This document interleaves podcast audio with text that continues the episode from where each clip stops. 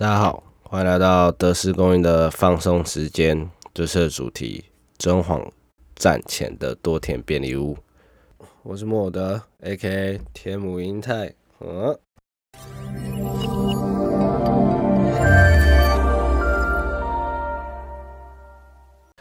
原本看这部电影是想要疗愈一下今年最后的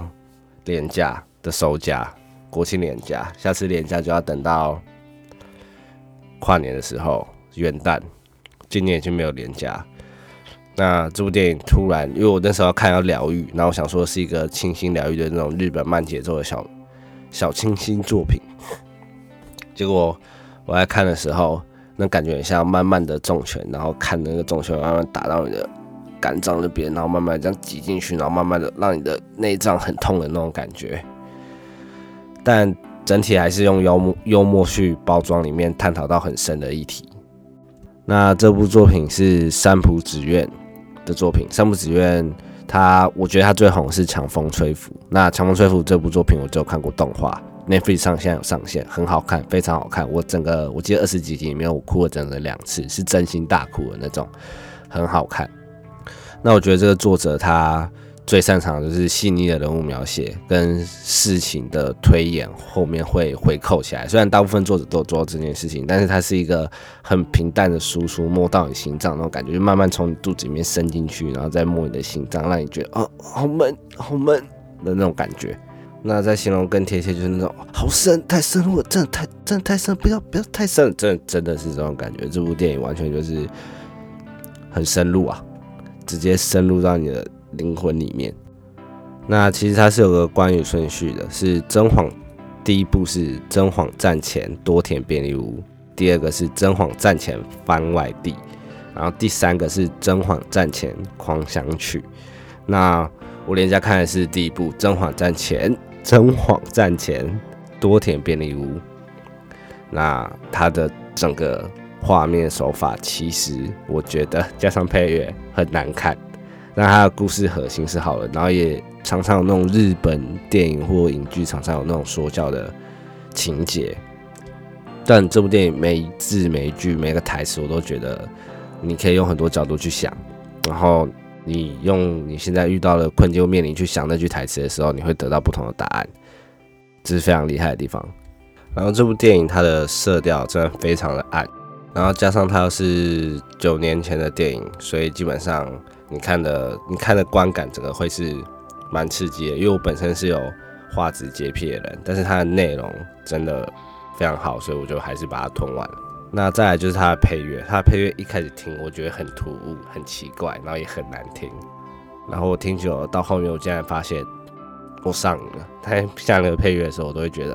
啊，再来再来，give me more，give me more 的那种感觉，超级像嗑药。那基本上在第一部《真谎战前多田便利屋》，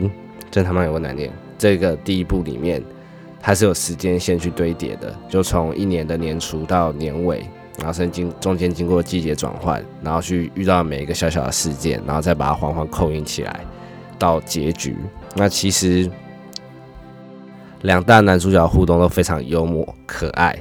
那他的大故事的简介是这样，就是。在做一个便利屋、便利所，就是那种外包一些事情，譬如说你要遛狗啊，你要接送孩子啊，然后你要倒垃圾啊，你要修门。这个男主角英泰饰演的多田启介，然后再来就是另外一个很重要的角色松田龙平演的刑天春彦。松田龙平最被大家认识的应该就是《四重奏》里面，然后再来就是跟。新垣结衣演的《无法成为野兽的我们》里面，那他其实也是个变色龙，我觉得他演什么角色都可以。然后其尤其是他在诠释新天春彦这个角色的时候，你会注意到他细节都有掌握，像跑步的方式啊，或者是一些我觉得眼神。虽然松田龙平的眼睛很小，那故事开端其实就是英泰饰演那个角色多田，然后他去它里面有一个故事主轴，不管是哪一部。就是三部的哪一部里面，因为它总共有三三部曲，第一部是电影，第二部是日剧，第三部是也是电影。三部里面他会执行一个任务，然后那个任务就是他要到公车站牌里面去算公车有没有误点，然后是一个阿北拜托他们的，然后他日复一日的执行这件事，然后有一天也是执行这件事之后，然后结束完之后要开车回家的时候，发现，因为他本来中间还有接另外一个任务，身兼第二个任务就是要帮忙照顾一只狗，然后那只狗还本来放车上，结果那只狗不见了，然后之后他就去找，然后就找，然后回回找到那个公车站牌那边，然后就看到。春燕就宋天龙平演的那个角色抱着那只狗，然后，然后刑天看到多田的第一句话就是跟他要烟，他把口揪呆，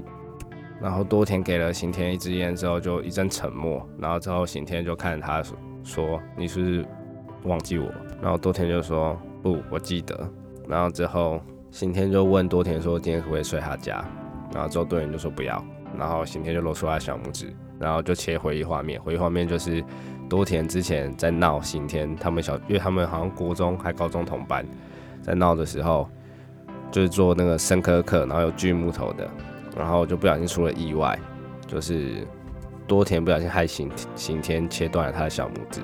然后就留下了一个伤痕，然后刑天就利用这点情绪勒索了多田，然后多田就说好，那就只能住一晚，然后他们之后的相处就这样，故事就这样展开。我觉得这蛮有趣的，是用一种情绪勒索的方式建立一个故事开始的情连接，那个情感的连接，所以我真的觉得蛮有趣的。因为在故事进行中，你可以很明确的知道他们表达他们根本就不是朋友，没有互相帮忙，甚至有点互相厌恶。但最底层的情感依赖上面，他们可以算是唯一的家人，然后也会慢慢的透出彼此的后面的故事背景，为什么会？就是，毕竟他们都三十几岁，然后两个人都结过婚，然后之后也算是沦落到彼此都很寂寞的下场。然后你会看到他们两个人在彼此最无助的时候，唯唯一愿意接住对方、拥抱对方的就是彼此。然后另外一个很有趣的角色落差就是，多田算是表面上很善良，但心底是比较自私的一个人。然后刑天是表面上我行我素很自私，但其实他是最关心大家、最有爱的一个男人。然后彼此在每段故事里激起的火花互助，然后跟一些故事要件里面表现出来的处理手法，那当然是最有趣。他基本上步调都很慢，但是他的对话都会有很大成分的幽默在。但就是这也是一个难看的点，因为你要真的很很入戏才能体会到角色每一字每一句后面他所想要表达真正的意思。因为他们基本上不管行为上还是言语上、台词上。都没有表都没有很直接讲出内心的想法，就是你还要去看他为什么会这样讲。言而总之呢，是一部很适合就是天气变冷，然后吃一自己一个人煮一个小火锅，然后之后慢慢的就是看这部电影。这部电这部作品给我的感觉很像深夜食堂，但就是又幽默再可爱一点。但其实他的故事是相对沉重黑暗的，因为他面对故事事件，要么就是一些变魄流流离的妓女啊。要么就是一些家庭不被重视、不被爱的小孩去卖毒啊，然后他们解救的方式不是大家都可以，他不会有那种公式上的 happy ending，就是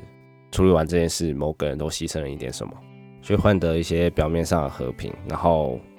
故事里面的角色就是去相信，然后依赖这个假象，继续的存活下去，但也会让大家觉得说，人只要能够吃饭。偶尔喝点酒，有烟抽还过得去，那就好了。真的会让人觉得说，呃，没有什么是过不去的，就是还是会给大家一个暖暖的，只要活着就有希望的获得与感受。但中间就会一直不断打脸他们自己讲的那种很激励的 talk，就可能前四十分钟男主角还说，我只要活着，啊我们就有希望，要相信自己啊，什么之类，就就能够。有所作为啊，什么之类，然后过没多久，男主角自己就耍废，然后就说算了，我放弃啊，好累啊，好讨厌啊，给我滚啊，什么之类。这部片还有另外一个看点就是，两个男主角都穿的很破，但是又穿的很，就是穿在他们身上就是很帅。然后里面偶尔会吃东西，然后你看就会很饿，他们吃起来都看起来超好吃的。另外就是这部作品，它整个节奏、生活步调真的都很慢，然后事情要发生没发生，发生一点点，然后就也还好，然后再过再发生一点点，然后最后就哦一个结尾把它收掉这样，然后看完你就会觉得说，嗯，自己的生活步调感觉真的太快。是一个反差，你知道吗？因为里面发生一件很严重的事情，但他也是这样慢慢的把它处理掉，然后没钱，他们就哦好，他现在没钱，那那就这样吧，其实也不用担心太多，然后偶尔去工地打个工，帮别人遛个狗，也好好的活着。但你要去接受那份寂寞，毕竟这真的中间有举动感到是一个非常寂寞的作品，这样。但还是会反思，毕竟人是群居的动物，大家还是要。知道人真的很难一个人去活着，都会有情感上的依赖。那其实很多人都会把情感上的依赖当做一件坏事。像我觉得我自己太依赖别人的时候，会觉也会觉得紧张害怕，因为这种东西时不时偶尔就是会失去。这世上没有永远的陪伴嘛。陪伴其实是一个很难的课题啊，因为每个人都有自己的个性，你找不到一个真的完美、很舒适跟他在一起是两个人可以舒适彼此。互助陪伴的关系，人真的很难找到跟小丑鱼还有珊瑚一样的那种共生关系。所以你看到里面两个男主角，他是一种共生关系的时候，也会觉得说让人心生向往。所以我觉得这可能就是看这部作品主要的目的，跟你疗愈的一种原因吧。所以如果能够找到可以有一段时间跟他共生关系的人的话，就是尽量不要害怕。虽然这一定会有终点，重点是享受这段时光。总之，多田便利屋这个作品可以不用去看，但是如果你过得很糟糕的话，你一定要去看。那种感觉，看完了那种感觉会很像到寂寞到笑出来，然后想说也没那么糟嘛。所以，拜拜。那另外结尾之后再补一个东西，最近听了以前同事推荐的《暗黑森林》，是王若琳。跟龙中好一起主持的 podcast，然后是在讲一些人类的犯罪啊，一些黑暗的故事，就是听一听，就觉得人类有时候真的蛮糟糕。不过他多多少少都会带一些正面的角度去看一些事情，觉得蛮有趣的，推荐给大家。可现在也是没有几集，但是我觉得他做的真的不错。不过他们两个人中文都不太好，所以有时候听的时候需要比较专心。那今年年假基本上是没有了。我就期待明年会更好了。十月初就开始期待二零二一，然后每次期待也没失望，但也没那么早了。嗯，那大家还是要幸福啊！我是咪，拜拜。